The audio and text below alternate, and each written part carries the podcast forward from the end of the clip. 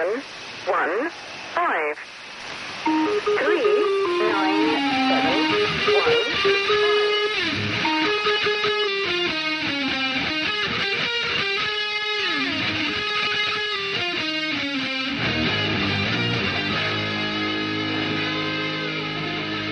Welcome to this episode of Lights in the Sky podcast, casual chat about uncasual things.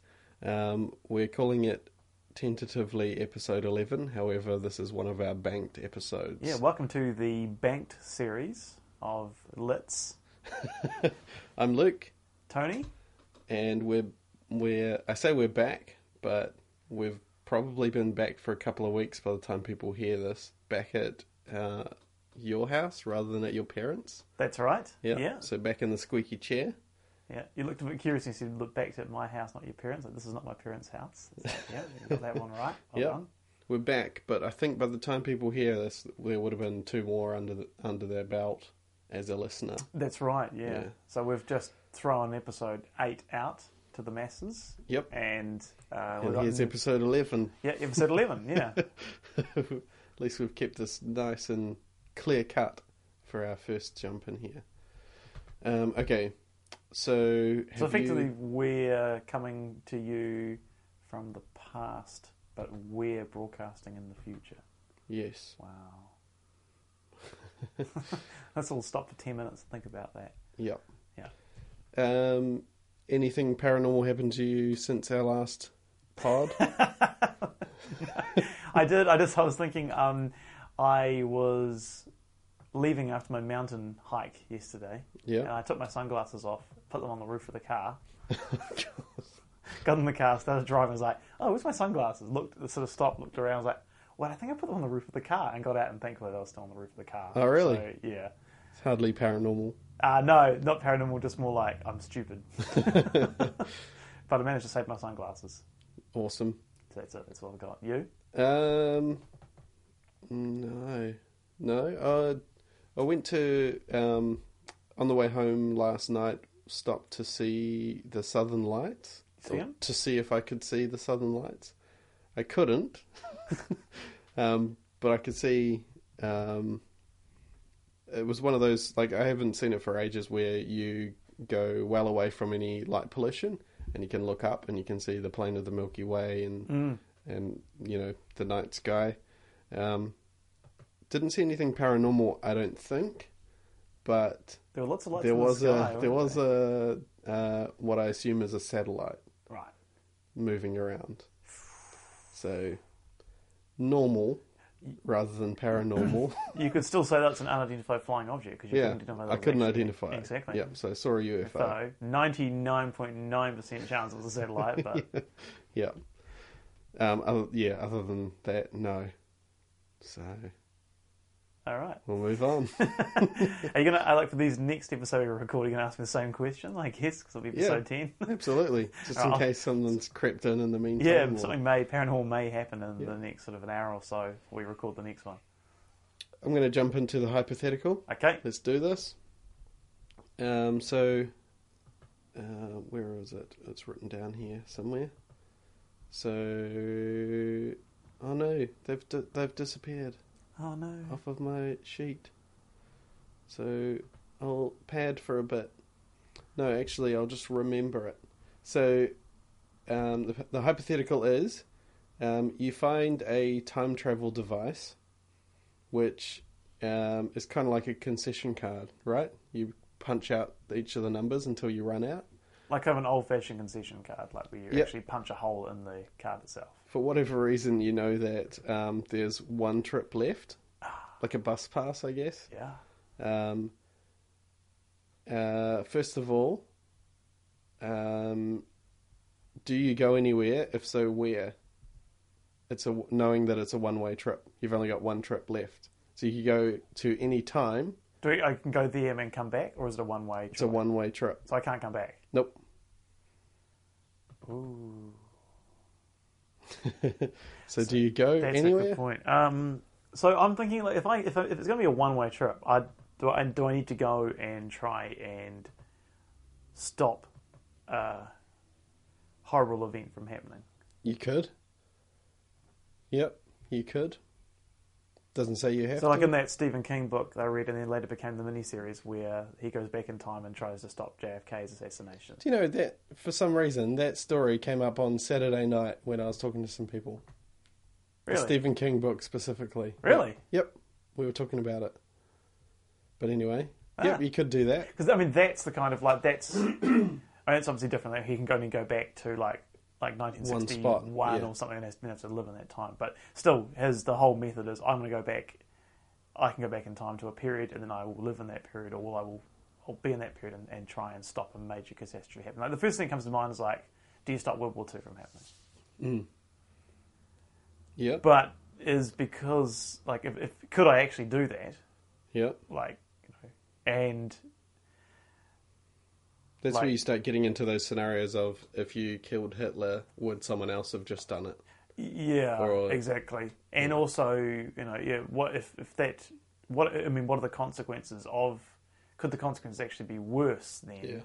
Like maybe because of that um, more crazy stuff happens and nuclear war happens because of at some point because something else, some other history event. Because that's my concern. Like you may that may have. I mean, that's a horrible thing that happened, but could something more horrible or equally as horrible still happen because of that? Because I guess those ideas were maybe still out there, and that. Do I stop World War One from happening? Because the World, World War Two happened because of World War One, effectively. Mm-hmm. So do I stop Archduke Franz Ferdinand from being assassinated? Yep. But then I have to go, live. I have to go back in time to And like, live from the what early 1900s. yeah. You'd still probably live to till we were, you know, in school. You'd still be alive when we when we were in school. But yeah, What if assuming you live that long. um, if I go back in time and I am alive? So if I go say I say I want to go back and I say I did something in my life a couple of years ago that I wanted to undo, and I went back in time two years. Yeah. Are there two of me in existence then? Is that how it works? Ah, that's a good question. Um, yes. Yes, there is. So I could go back in time and theoretically date myself. Theoretically. yeah, but then that person you're dating would would eventually. Oh no, they, well that depends on what the rules are. Would they then get to the point where they went back in time and Yeah. Well, what if? That's a good point. Because I was thinking, what if I go back in time? What if I did this and then go back and I decide to say I'm going to go back in time two days and tell myself not to go back in time? there you go. Well, What then you'd know that by then, surely. Yeah. Ah, that's where it gets. I Um, mean, your your options are to stop something cataclysmic Yeah. happening, or you can jump forward, see what see where we get to, and and let's say let's say tomorrow the human race is wiped out. You could jump to a month from now, uh, where there may be some stragglers or survivors and repopulate the earth. Yeah, but I'm not sure if I can repopulate the Earth. I mean, that takes something that I don't do. um. For the human race to survive. Oh, but anyway, um, You could go even further to when, I don't know, just billions of years from now. Maybe there isn't an Earth. that's. I was thinking like, like I assume my lifespan will be if I live a normal life, eighty something years. Mm-hmm. So I could shoot like sixty years into the future. Yep. and then I can like live the you know, live, live actually get to live in the future. Yep. Hmm. And yeah, So like effectively, I die and then I arrive again. yep. It's a, it's Well, a, well, no, I, I would have died, but I instead I'm like I'm gonna out like everyone I know disappears, and I reappear again. Well, no. I guess if you jump out of this time though, you disappear. You know, yeah, no, I've gone, but Yeah. like then like effectively like everyone in the time the, the effectively within the time scale that I am currently living in, Yeah. like you for example, Yeah. dies. Yeah. Sorry to put it- Specifically, sorry to I be die. here. Yeah. But like all those people in that time scale die, and mm-hmm. then I'm like, right, I arrive again. I'm like, right, so I think I'm starting afresh. No one knows who I am. Mm. Though I mean, I could just go somewhere else in the world too. Unless the lizard people still had like Queen Elizabeth in charge or whatever. Yeah, she's living a long time. It makes you think the question about what's actually going on there. eh? But Um, yeah, effectively. But the thing with that is it's an unknown. Like when you're going backwards, you can look through history books to see kind of what, what was happening. because that's where you can like that um, Stephen King book. You can take uh, a, something back in time, like uh, a lotto results or a gambling results, Mm. and Gray's Sports Almanac. yeah, Yeah. and maybe make a bit of money for yourself and live quite comfortably through the 1970s and 80s. Yep. But that's very selfish of my uh, to, to do that. Um, I might think about going to the future, Yep. Okay. but um, yeah, I, I think I think if I would try to go back and maybe undo a historical event, I would completely balls it up. it's just through lack of faith in yourself you decide to Yeah, not, not bother. I wouldn't do very well. I, mean, I wouldn't do a good job of it. Well, the other thing is, like, you could, you could say, I'm not going to go and prevent um, the assassination of JFK, but I want to go watch it. Oh, You know, like Oh, you just yeah. pick a pick an amazing moment. Say, um, you could just be hiding in the bushes as um, people settle New Zealand. that's a long way. Yeah, But then I guess you'd have to live there. yeah, I would. Yeah, I think I'm. So, I think in the previous episodes we've, we've come through because I'm such a homely person that I would be you like just want to stick around and pay your mortgage off. that. I would that I would just like I would disappear. Then I would, I would get really homesick and be like, I just want to go back. And there's absolutely no way I could go back. What if you got to the future and the bank was like, "What the hell? You haven't made any mortgage payments for hundred years. Now your mortgage is just compounded, and you owe so much more money. so you just made it all worse. I thought, but I'm a time traveler. do, do, do a time traveler's discount. Well, then they just say, "Prove it," Um, and but you've run out of time travel on your concession card, and you're done. I'd show I'd show the concession card. I'd be like, look, I'm full up. yeah, I think I would think about poten- my initial thoughts would be okay, try and right an historical wrong. Mm-hmm. Realize I would either balls it up, make a horrible mistake, do something terrible, make it worse Yeah. by actually creating the consequence of doing this is that they actually become something worse. yeah. Be like, okay, probably won't do that. Do I want to go to the future? Hmm, nah. I would love to go to the future or the past, but I think I need to be able to come back because I don't know if I am ready to make that commitment. So are you saying that that you just wouldn't? No, I don't think I would. Would you? Um, Can you I'd take think someone, about So it. can you take someone with you? Hang on, hypotheticals don't come back on me. Can you take It's someone not how with you this though? works. So if I'm holding someone's hand, do they come with me? No, So you're saying you'd leave your wife I didn't say and that. disappear? You, you, I said hypotheticals you don't come back on me. Mm, you thought about it. I, I would love to do it, but I don't know if I would do it with no return. If it's a one-way trip, I probably would err on the side of no. Cool. Just got to pay your mortgage, I guess. Well, does that even mean oh, you brought the mortgage into this? Mine's the I'm a homely person. It's more like I'd lose everybody around me. It's like your friends and family. Everyone would disappear. Like you I always find an interesting thing with um, time travel is if you did have a device and you press a button right now and say, "All right, I'm going back to 1955," the the 1955 in your head is probably in America. It You're is. pressing the button in New Zealand. You would just be in 1955 in New Zealand. Which would seem like 1945 Yeah. in our heads because it, it took a long time for things to get here. We're very, very exactly. basic. We're, very, we're, we're basic bitches in this. But say you world. say you wanted to um, wanted to say wipe out Hitler. So in your head, um, you're making that leap that if I get rid of Hitler, I'm stopping World War Two. You then have to travel to Germany, then go back in time, or go back in time and then try and travel to Germany on Yeah, so if. I go back in time, so when when is the optimum time to wipe out Hitler? Like, what age do you think you need to be done? As a no baby? idea. Do you I have kill a baby? idea. I don't think I could kill a baby or a child. I'd have to wait till he's a teenager, I think. Well, they're like 18, 19. I think I could kill him him from with 19. car or something. yeah, I could kill him from 19. Because even like, I think killing Hitler as a baby would still seem quite cruel. And killing Hitler as like an 11 year old, still pretty bad. Just get in a fight with him. Well, that's the other thing. You do kill him. That effectively means you've got to suffer the consequences of killing someone. So you're going to go to jail or something. Oh, I wouldn't get caught. I'm a You don't know freaking time traveler. Amazing. No, you're not. By that stage, you're not. I'm still a time traveler. you previously were. Formerly known as a time traveler. Exactly. Meaning, Now I'm an inhabitant of, say, 1916. Uh, All right, we'll leave that there. so I'd probably kill him at 19. Okay. Just how would you do it? Um, um, I, w- I, I wouldn't like, like to see blood. I want to see blood. I, Suffocate. um, I'd, I'd like to find some sort of poison. Just get a hitman. Why wouldn't you just get a hitman? They can do it. You just organise Where's it. my money coming from for this? I gotta pay this in there. Uh, F boss. It's like I can't take. Put it I, on I- your credit I can't card. even take money back with me. I have to get gold. Get I'll- some hot points. Maybe I'll get some gold. I've changed to Airpoints though, and that won't be much use in the early 1900s. All right. So, you- long story short, you'd either not go or you'd go and kill a heen- uh, teenage teenage Hitler. Yeah. Well, teenage 19, like 19. It's still a teenage. I know. I don't know why I needed to be corrected there. yeah. well, like people could think maybe like 13, 14. I'm like, no, no, no, 19.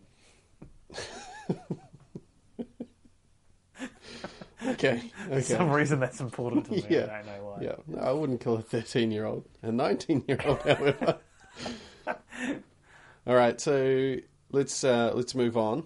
Um, I have in my hand because I'm holding my screen a another um, listener email. So this is our second listener email. So that's two out of eleven. Makes it. It's pretty yeah. good. Pretty good rate. So carry that to to two up to two then. So this is one um, from somebody um, in Christchurch um, who has sent in an email around one of the experiences they had. You gonna do a plug? Um, sure, we did last time.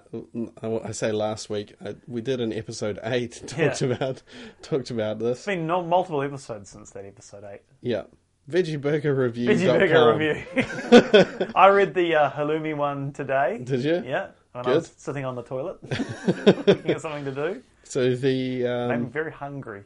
The brains behind the veggieburgerreview.com has sent us in an email, um, I guess as paybacksies for me writing a veggie burger review for his review blog um, about some creepiness uh, from a house when he was growing up. So I'm just going to read through it. Um, we're probably running running a little bit long so far. I'm trying to figure out what age to kill Hitler at. Uh, okay, Nin- Nineteen. At Nineteen. All right, so um, the email reads In 1990 something, we had made a big move from Auckland to Christchurch. So that's from the top of the North Island to middle of the South Island of New Zealand. Oh, I know that. You're talking to me. Um, I was a couple of tree trunk rings shy of 10, so about 8, and a pretty wide eyed yet timid boy. After staying with family for some mon- months while sitting and. Sorry, I've just got to get this right. After staying with family for some months while settling into southern life, we were finally able to find our own place to rent in the quiet little suburb of Opawa. From our first night in our riverside bungalow, something seemed a little off.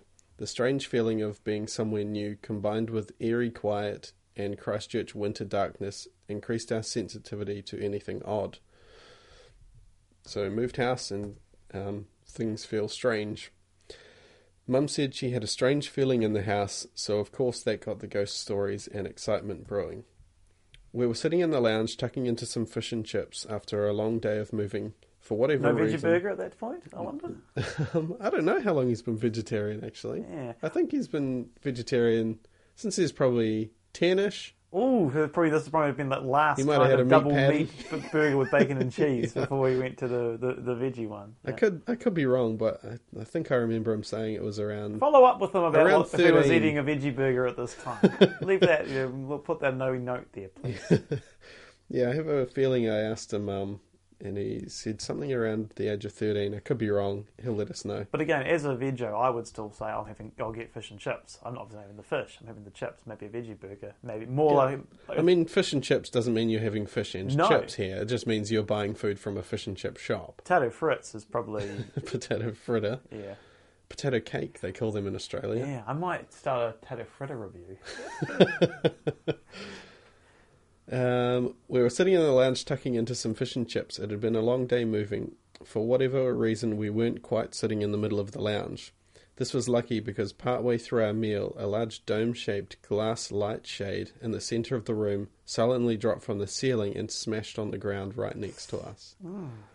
So, on moving day, they've talked about it feeling airy and um, started, uh, you know, uh, talks about that strange feeling of being somewhere new combined with an airy quiet. Enough for the for his mother to mention it, um, and then And also, also, I guess, um, like back on the fish and chips, great kind of moving day cuisine. Like you've got plates, everything all packed up, spread it out on the floor, Yep. squirt a little sauce down, dunkaroo, and you're just happy. laughing. Uh, over the months, we forgot about the first night and went about making this our home. There was always a feeling of being watched, especially from the hallway into the bedrooms. If you turned turned your head out of the corner of your eye, um, you'd swear something would move, catching a glimpse of something that wasn't there. This feeling remained for the entire time we lived at the house. So that's a general airiness that um, uh, that listener Sagittarius Mm. uh, mentioned in one of our earlier episodes as well. Ooh, Just that. just, making grunty agreeable noises. um, as we got more adventurous, my brother and I dug around in the garage, uncovering a doorway in the back of the shed to a small workshop. In this small room, there were a bunch of tools, bottled various liquids, and piles of boxes filled with all sorts of assorted garage junk. The room was a stone polishing workshop. Polish and stones were all over the place, like small treasures to discover. The garage was by far the spookiest place on the property. I never went in there alone, and if I did, all of the doors were open. So even uh, even as time went on, they just kind of worked around worked around the spooky feeling. So not um, not uh, staying away from certain rooms, but like not going in alone, and all of that is kind of just lends itself to that creepy vibe. One day I was digging digging around and uncovered a very detailed original portrait drawing. It looked like chalk or very dark pencil. I took it, took it inside and showed Mum. We both thought it was clearly a man with military clothing on. I was told to put it back where I'd found it, as it was in the possessions of the owner, as it was the possessions of the owner of the property. So obviously they were renting here and Yes. found some stuff. Sometime later, Mum had been talking with our landlord and found out that the previous owner was an ex-military veteran. He had a stone polishing hobby. he was also a sketch artist who draw, drew pictures in the war. Um, he died in the house, which is like, hmm, Okay. straight away. Um, he had been injured at some point in his life, most likely during the war, and was blinded. The picture was most likely a self portrait drawn after the war. As the years went by in the house, we still felt that eerie presence. Weird things would happen in the house often, and we stopped visiting the workshop out the back of the garage. Um, strangely, as a young lad, I remember hearing noises coming from that room. Perhaps it was my imagination, but it always felt as though another spirit was there pottering away, knocking over bottles or polishing up rocks. Mm. Thus ends the email. Ooh, right. So that's that uncomfortable feeling. Yeah, so other than the um, the light hitting the floor, there's no no like um, big time incident. It's just that general uneasiness that you have that whole time, which I think is interesting. Um, along with things like um, possibly seeing things out of the corner of your eye Yep. and things like that. Um, yeah. So thoughts? I, I, because I think that that feeling is it's probably something that's um, once you once you've experienced it, it's it's probably I mean probably different when you when you sort of uh, I guess trying to put yourself in the person's shoes. But like, I I've never had that feeling before on mass. I mean, there have been the odd time where you sort of feel uneasy, and like someone has been someone is maybe watching you or that sort of feeling, and it's a horrible feeling. Mm. I don't quite understand where that comes from within whether it's just a hunch or a Mm.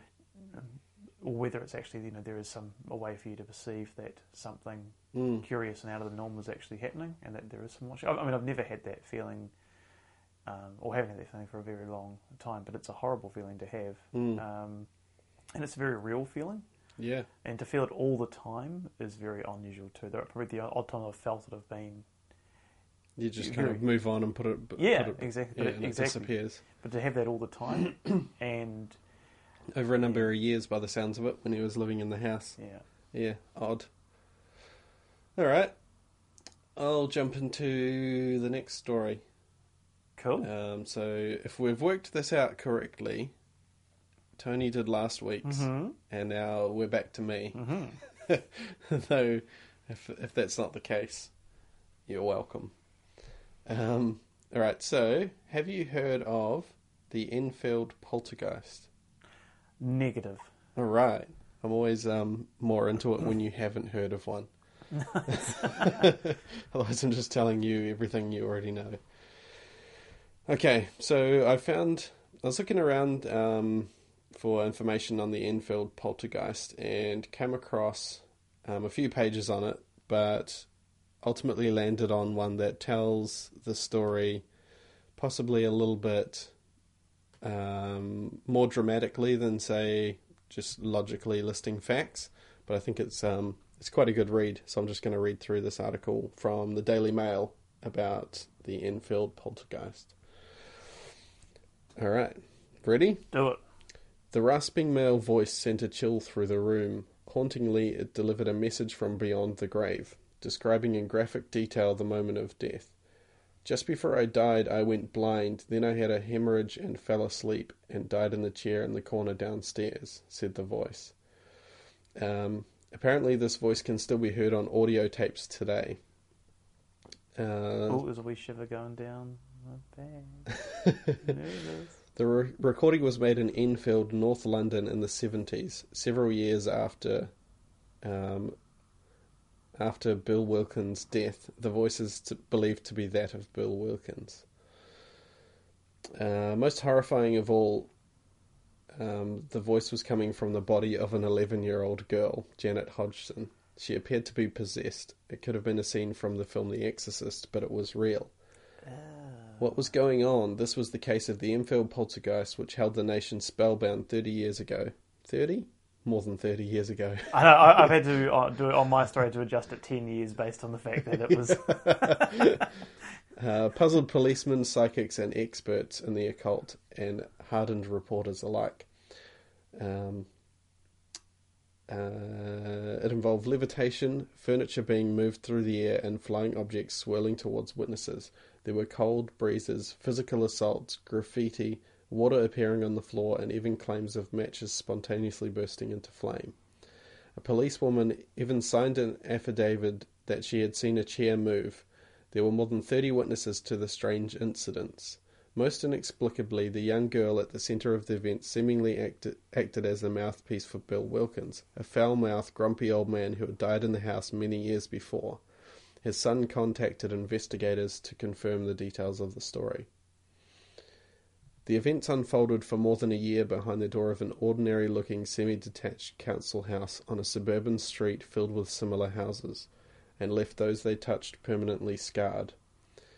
Naturally, many questioned whether it was all a hoax, but no explanation other than that other than the paranormal has ever been convincingly put forward. Um, the story, as the Hodgson family told it, begins in 1977. Peggy Hodgson was unusual at the time in that she was single mother to four children Margaret, Janet, Johnny, and Billy, having split from their father. It was the e- evening of August 30th, 1977, and Mrs. Hodgson was keen to get her child children into bed. She heard Janet complaining from upstairs, and her and her brother's beds were wobbling. Uh, that her and her brother's beds were wobbling. Yeah. Ew. Okay, That's creepy, eh? it is. Mrs. Hodgson told her daughter to stop mucking around. The following evening, however, there was an altogether more bizarre disturbance.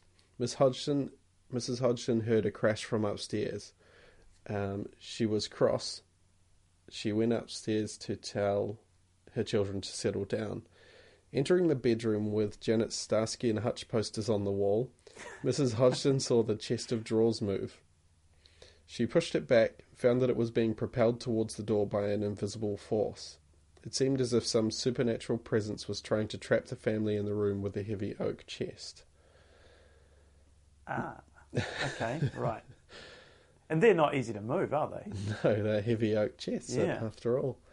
Many years later, Janet would tell a Channel 4 documentary. It started in a back bedroom. The chest of drawers moved, and you could hear shuffling. Mum said, I want you to pack it in. We told her what was going on. She came to see it for herself. She saw the chest of drawers moving. When she tried to pu- push it back, she couldn't. Um, Janet's sister Margaret then explained how the activity increased. There were strange little noises in the house. You couldn't make out what was going on. None of us. typo. None of us got slept. we put on our dressing gowns and slippers and went next door. The family appealed for help from their neighbours, Vic and Peggy Nottingham. Uh, Vic, a builder, went to investigate. He said, I went in there and To be fair, though, out. he's a builder. What's he going to do? Like, I guess he could hammer the heavy oak chest down. But come on, mate. I went in there and I couldn't make out these noises. There was a knocking on the wall in the bedroom on the ceiling. I was beginning to get a bit frightened. Uh, and that's Margaret coming from a builder, one of the you know the least frightened. yeah, least frightened tradies there are. Margaret adds, um, he said, "I don't, I don't know what to do. I'd never seen a big man like that looking scared." The Hodgsons called the police, who proved to be similarly mystified. Um, WPC Carolyn Heeps saw a chair move. She said at the time a large armchair moved unassisted four feet across the floor. She inspected the chair for hidden wires but could find no explanation for what she had seen. Eventually, the officers left, telling the family that the incidents were not a police matter as they couldn't find anyone breaking the law. Jeez, pretty quick to wash their hands of it. Next, the Hodgsons contacted the press. Daily Mirror photographer Graham Morris, who visited the house, says it was chaos. Things started flying around, people were screaming. Some of the events were captured on camera, and the images are disturbing. One shows Janet's elfin form apparently being thrown across the room, and others her face is distorted in pain. The BBC went to the house, but the crew found the metal components in their tape equipment had been twisted and recordings erased. Next, the family sought help from the Society for Psychical Research. It sent investigators Maurice Grosse and Guy Lyon, a poltergeist expert who subsequently wrote a book, This House is Haunted, about the affair. Do I see how much It's that a really original. Amazon? Yeah, jump in. Um, I'll just carry on while you do that. Um, so yeah, another original title by one of these people. The author Will Storr spoke to Grosse, who has since who has since died, when researching his own book, Will Storr versus the Supernatural, which also features the case. Grosse told him, As soon as I got there, I realized that the case was real because the family was in a bad state. Everybody was in chaos. When I first got there, nothing happened for a while. Then I experienced Lego pieces flying across the room and marbles. They and the extraordinary thing was when you picked them up, they were hot. So I was warming up children's toys. Uh, sixteen ninety seven. Interesting. Sixteen dollars ninety seven. Yep. New Zealand Uh, dollars. Yep. All right. Uh, full star. Oh, interesting. I was standing in the kitchen and a t shirt leapt off the table and flew to the other side of the room while I was standing next to it. The investigators found themselves caught in a maelstrom of physical activity, with every poltergeist trick thrown at them. Sofas levitated, furniture spun around and was flung across the room, and the family would be hurled out of their beds at night. Ugh. I'm surprised they're still staying there. Like, Uh, my scroll stopped working. One day, Maurice and a visiting neighbour found one of the children shouting, I can't move, it's holding my leg.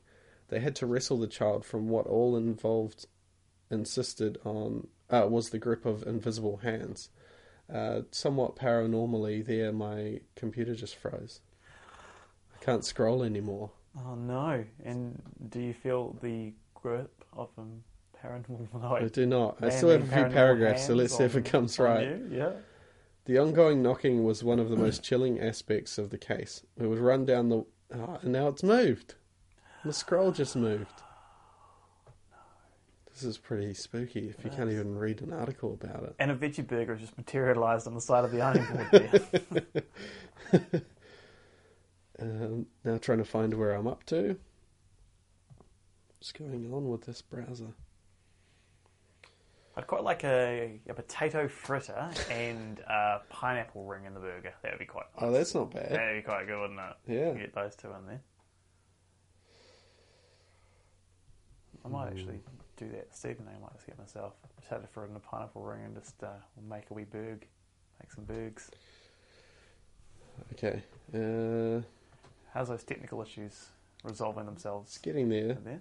It was an extraordinary. I'm just going to go from where it's left me. Yep. it was an extraordinary case. It was one of the most recognized cases of paranormal activity in the world. But for me, it was quite daunting.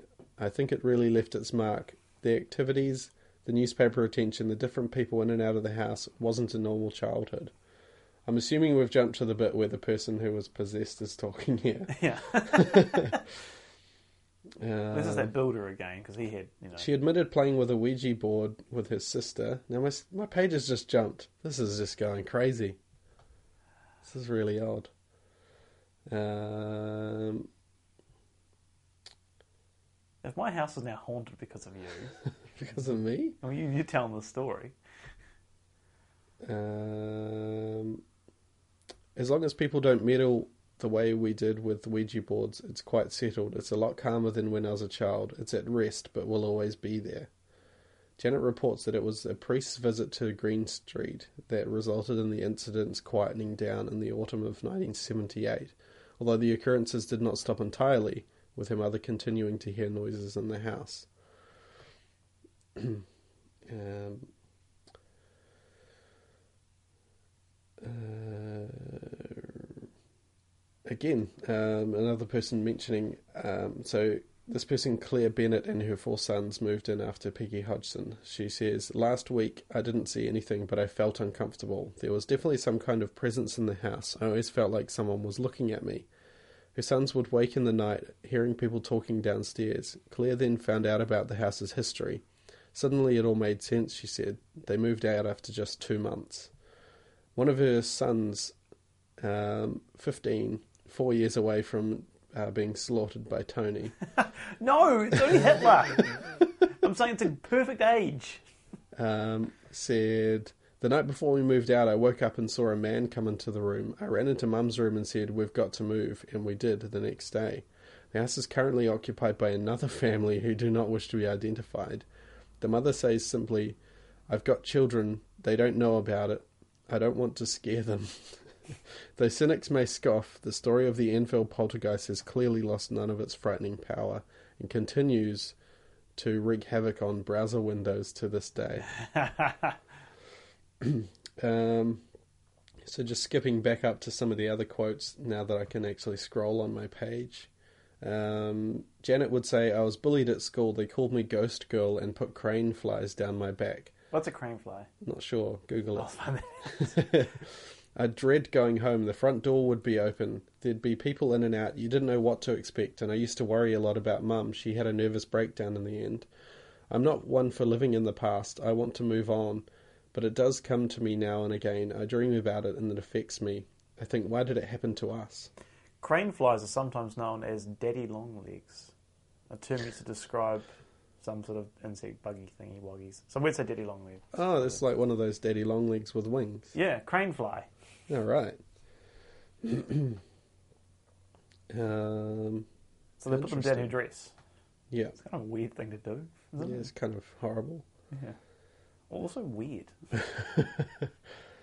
Um, so yeah, the Enfield poltergeist is an eleven year an eleven year old girl who levitated um, with witnesses. There's actually pictures on the page here. Do you think she levitated because of all the crane flies inside her dress? Possibly. They lifted her. Yeah, I mean it's I could be It's an option. I take a lot of crane flies, but here's a picture. I'll show you. It's a um, I can't put it up on the website, but I can link to the page due to copyright reasons. It's an eleven year old girl levitating. So obviously possessed. This is the one that they said had elven features. Um, Oh. Just yeah, just hovering off the ground. It's pretty horrific. it is. And you can see it's that old timey like seventies looking film. was, yeah, I say that wallpaper is equally horrific. yeah. Yeah. So it's um I'll link to the page on the Weird. website so you can all have a look through. Um, and I'll see if there's any um, royalty free images I can post up as well. Um, we might even check on Instagram actually. So yeah, this is the um, the end of the eleven-year-old girl's experience. But spooky, Spooky. spooky. So basically, the cops just said, um, "You're on your own. There's no one here to arrest." I guess well, they, they can't really arrest the ghost, can they? No.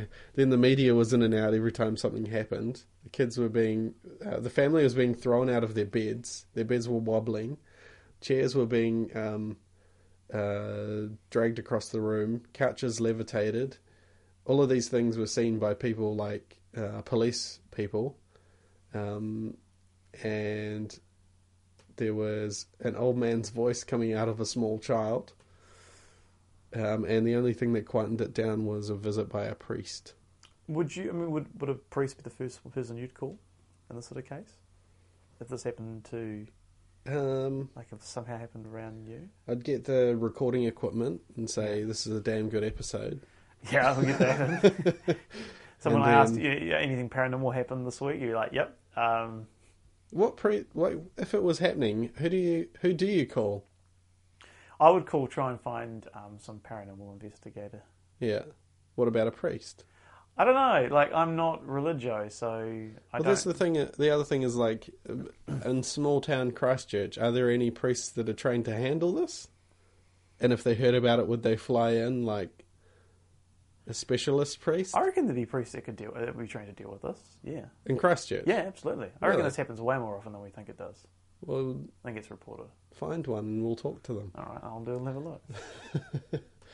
I've heard of um, people burning sage and things in houses to to chill people, chill chill spirits out. Um, yeah. yeah. So, um, um, spirits. You're googling um, spirit people, Yeah. priests that can uh, help us out. If there's someone in Christchurch, would would be um, doing ourselves a disservice not to talk to them. But I, I don't reckon you'll find one. Uh, my so far, I, it It's keeps trying good. to correct spirits to sports. so, yeah. so priest trained sports Christchurch. Well, that's my point. So now though. I've, I've actually found down to the priest soccer league or something like that, football league priests. That's my point, though. Like, even if this did happen, how do you know? How do you even contact someone? You know, I just go and knock on the door of the local cathedral. I think you need, yeah, and I think they'd usher you into a room and they'd probably talk to you about it and, Hmm. and Bring in a specialist. yeah, I think there would be. Cool. All right. And if not, at least you can go play sports with them because there seems to be a, a uncovered a great sports league of among priests. Cool. Thus ends my story. Cool. Shall Done. we get me some strange? Mm-hmm. Cue the music. So this is a segment where um, we flip through the 1982 Reader's Digest version of Mysteries of the Unexplained to a random paranormal story um, and read it out. Hopefully, it's one that is not many, many pages long. Tony's flicking now. I will say stop and hit me with a tidbit. Okay, so um, I know we. It looks like we're in a UFO section. Yep, we are. Cool. There's a surprise coming Yep. from you. Um, so was one right here, and since we just talked about it, it sort of happened in the UK and England. I'll, I'll read the one here. I haven't really, obviously, of course, haven't delved much into this, but we're going to jump in. There's actually even a photo. It's of, of a policeman. Um, yeah, the, the story I say last time, but actually it was like three times ago. involved UFO and a Story in episode 8. eight. That was Lonnie Zamora. And now we've got Duty Officer Reg Toland of the Exeter, New Hampshire. Um, actually, uh, New Hampshire, that's not England, is it? no, it's not.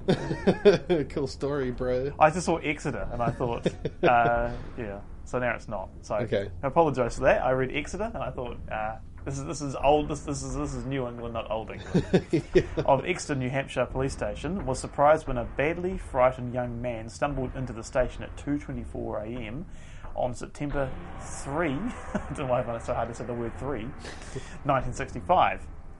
His name was, he's a harder name, Norman Muscarello, and he was almost hysterical. He had been hitchhiking to his home in Exeter when, after crossing the state line into New Hampshire, he suddenly saw a, a round object 80 to 90 feet in diameter with flickering red lights around the rim come floating down from the sky toward him.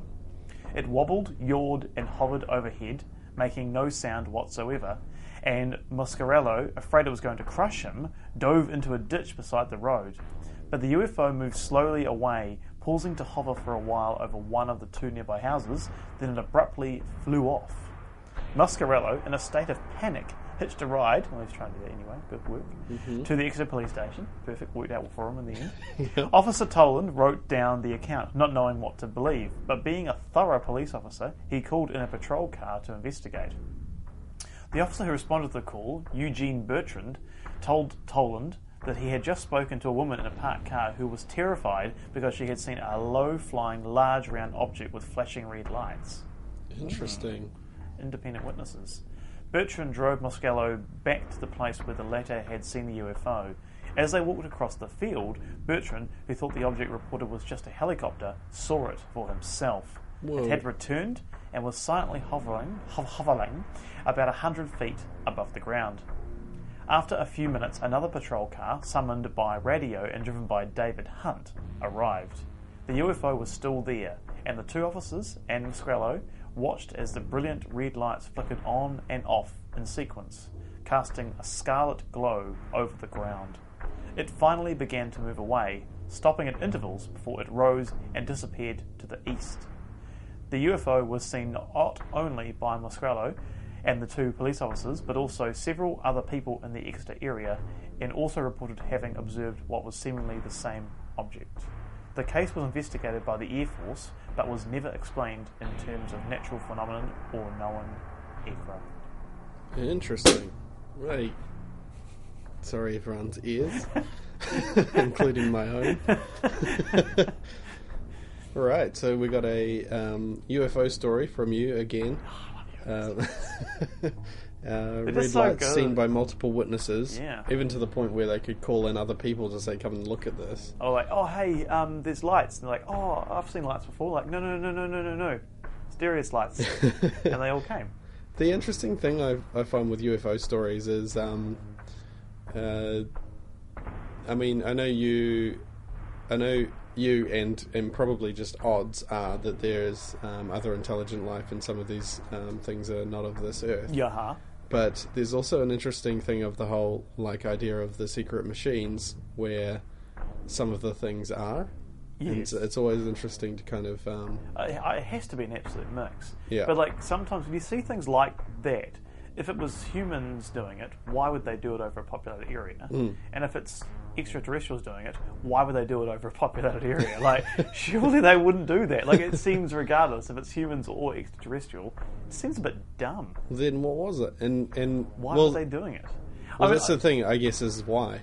Because maybe they must think. I mean, it could be that if they think if, it, if it's beings that are superior to us, they're like, oh well, we're nothing they can do can touch us. We Yeah. can go wherever we want. Okay, they may see it. So what? They, everyone thinks they're nuts anyway for making it happen. Yeah, yeah. And if they do see it, what's the big deal? Like, we're not gonna we don't want to go and be highly publicised Hmm. because I don't think we want to cause mass panic. But a few people are going to observe it. Eh, we'll cut the, we'll take that risk. Well, the other thing is it could be a uh, government thing where it's like we'll do it over a populated area to see how the reaction is. yeah. You know, like um, they know they're going to get seen, and they're waiting to see how all of the um, uh, reports are handled. You know, as far as the public goes. See if they're ready for. not to see if they're ready, but to see if. Uh, I mean, there's there's theories that um, that you know aliens in pop culture uh, um, a construct of governments trying to kind of um, uh, weed things out or label them as crazy. I mean, it'd be a good test to see if your um, constructs are working to just do that. That's right, because I guess when you're testing machines like this around the place anyway, and even if they are a bit more secret and people see them, um, anyone who reports it is maybe they're either too afraid to report it because they think people are going to call them nutty, Yeah. batty, Yep. weirdos. Or it'd be just a matter of seeing how it gets swallowed up Yeah. and forgotten about. Hey, but this is a safe place. If you've seen something that spooks you, you can come to us. Yeah, we Yeah. don't have to read your name out. You we don't. We don't. We don't judge. another star sign. We'll welcome you with virtual hugs and, and with open arms, and yeah, we'll give you a, a link. You know, we'll tell you about veggie burgers as well. There's a like real that? theme on this one. There is. All right. Um, And if you think you've got a better age to assassinate Hitler, let us know. This episode was brought to you by Veggie Burger Reviews. That was. Um, Simon, I'll send you an invoice. Um, Yeah. and um, Mein Kampf, Hitler's book, which I believe is back in publication. Which, in a way, you were allowed to be written Um, because you didn't kill him by then. no, I don't think he wrote that till he was in his twenties. When he was in jail. When did That's he? right. Mein Kampf. So he's he, you allowed him to write it because you let him live after the age of nineteen, older than the age of nineteen. When you think about it, Um, you can get a copy of Mein Kampf for thirty four ninety nine. seems still quite pricey. It's in stock. All right, let's leave it there. Hurry, only two left at this price. All Um, right. And on that note, we'll catch you next week. Uh, toodaloo. Squeaky chair.